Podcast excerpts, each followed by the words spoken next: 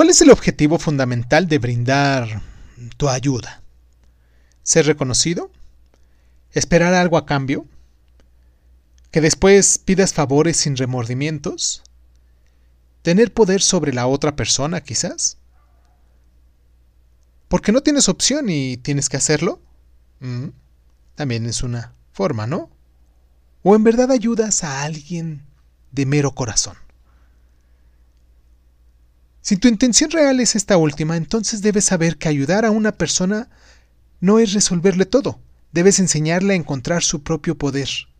Cuando alguien nos pide ayuda, nos pide el 100% de nuestra cooperación, ¿cierto?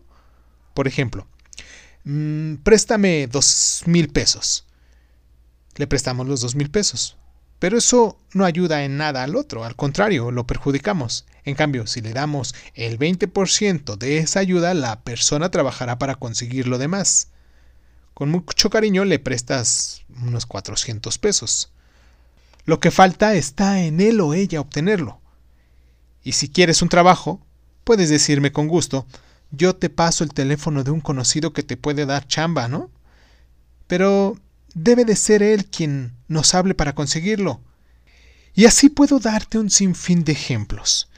Aprende a dar solo una parte de esa ayuda y en un futuro tu ayuda será mejor valorada que si hubiera solucionado todo a esa persona.